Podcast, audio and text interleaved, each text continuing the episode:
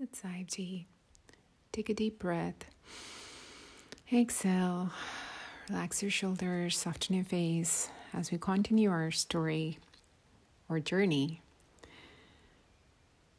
So, today we are going to talk about why it is so important to have the regular practice.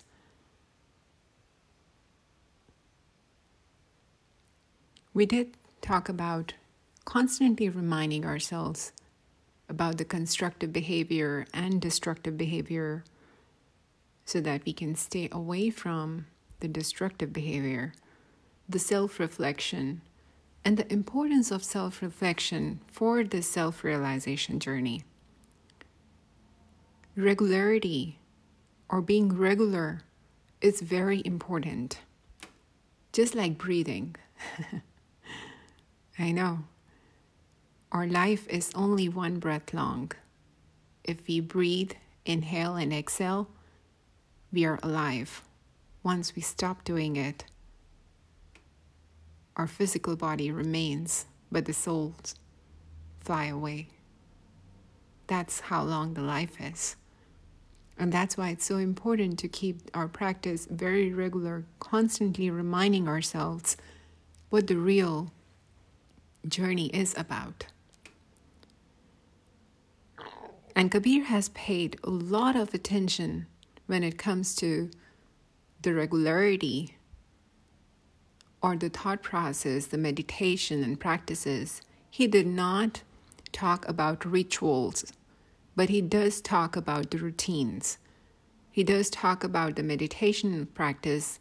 He does talk about the importance of mantra.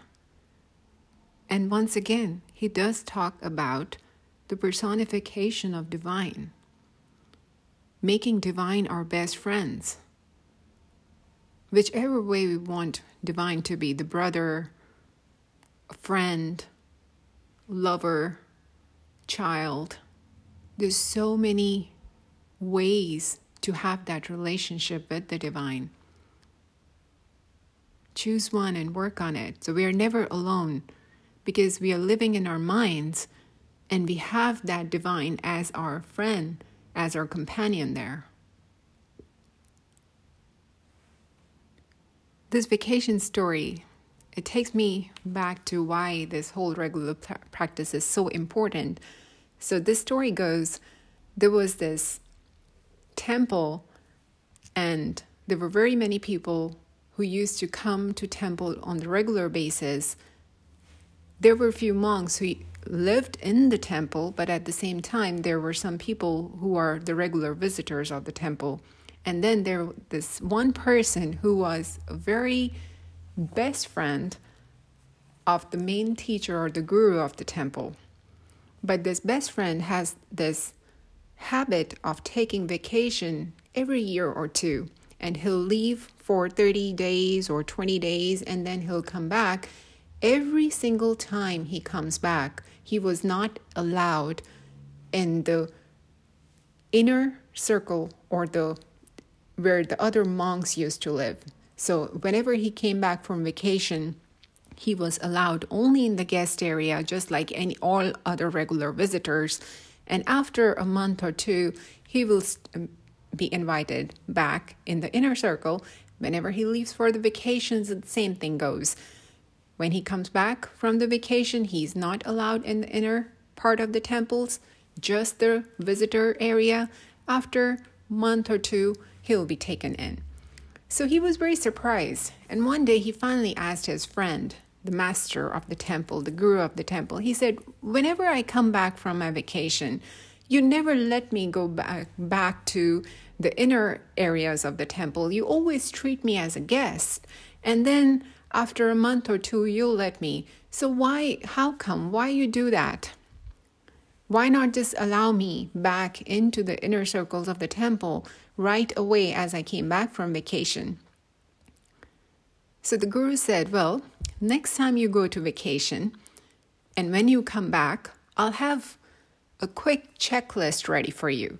And if you can check mark or you know cross all the boxes with saying the yes to all those boxes and if you pass i will let you come in on the first day after you come back from vacation. If not, then we'll just work on it. It's like, perfect. so the next time this man goes to vacation and comes back, so this master is ready with his checklist. He gave him the checklist. There was only one thing on the checklist. It's like, do you remember your vacation? Do you remember all the time you spent and where you spent? And his answer was, Of course, yes. Master said, Yes. Well, you failed. Come back again tomorrow. Continue to happen for 15, 20 days, a month. And finally, when Master gave him this checklist with the question, Do you remember all the details of your vacation? Finally, this time he said no. He said, Okay, now you're welcome in. So it was like, why was it so important for me to not remember those things? He said, Well, when you came back from vacation, you had that vibration, the disturbance going on. You could not be calmed down because once you come back from vacation and remembering all the nice things or the things which you saw there, you wanted to talk about that.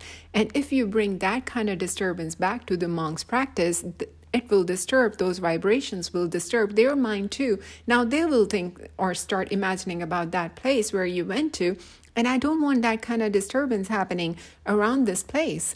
For the visitors it's okay. You can come here.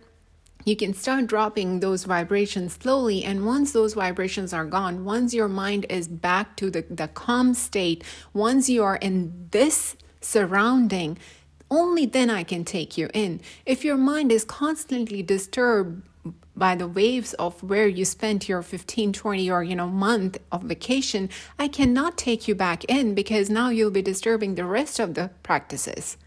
That made so much sense right? And that's exactly what the vacations or the irregularity of practices does. So i'm not saying that don't go on vacations no that is not the moral of the story. The moral of the story do not take vacation or do not take break from the path you have chosen to work on or to kind of like walk on, right? So taking the vacation from that path, from the work, from moving along that path is not help with the progress. That's why it has to be regular. That's why the mantras are given because those are the instant reminders to bring ourselves back into the mode. Mantra is like a is like a vehicle. It's a vehicle, it's a car or a bus which takes us from place 1 to place B as long we are sitting in this car or this bus or the train plane whatever you want to call it as long we are inside the this vehicle only then and then our journey is happening right? As soon we step out of this vehicle of course this vehicle has to come to rest to stop and then we step out. Now we are thinking something else. The journey take a pause there and that's why it's so important to stay in touch with our mantra, with the thought of the divine. The more we think about it, the more self reflection happening, the more we're making progress in our journey. There is no such thing as instant gratification when it comes to spiritual journey. It happens over time.